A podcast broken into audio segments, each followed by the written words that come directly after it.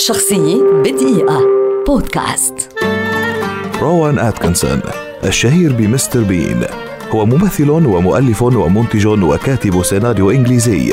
ولد عام 1955 يعتبر من بين الكوميديين الخمسين الأفضل في تاريخ بريطانيا رغم أنه متخصص في الهندسة الكهربائية وقد نال نجاحا منقطع النظير في عدد من الشخصيات التي لعبها في السينما والتلفزيون لكن أبرزها على الإطلاق يبقى مستر بين وجوني إنجليش. في البداية ظهر أتكنسون في أكسفورد ريفو وهو عمل مسرحي ساخر تقيمه جامعة أكسفورد وأخذت شهرته تتنامى وتكبر إلى أن جاءت الانطلاقة الكبرى عام 1990 بشخصية مستر بين وهي من تصميمه. في سلسلة تلفزيونية تحمل الاسم نفسه. من الأفلام الشهيرة لأتكنسون Bean the Ultimate Disaster جوني إنجليش Keeping Mum Mr. Bean's Holiday وغيرها. ظهر في عام 2011 في الجزء الثاني من سلسلة جيمس بوند الساخرة بعنوان جوني إنجليش ريبورن وفي العام التالي أعلن رسميا أنه سيعتزل شخصية مستر بين.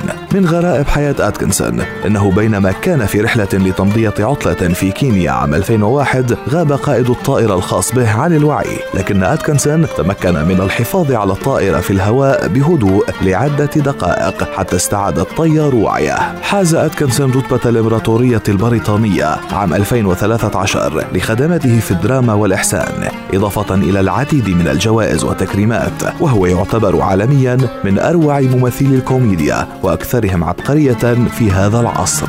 شخصية بدقيقة. بودكاست.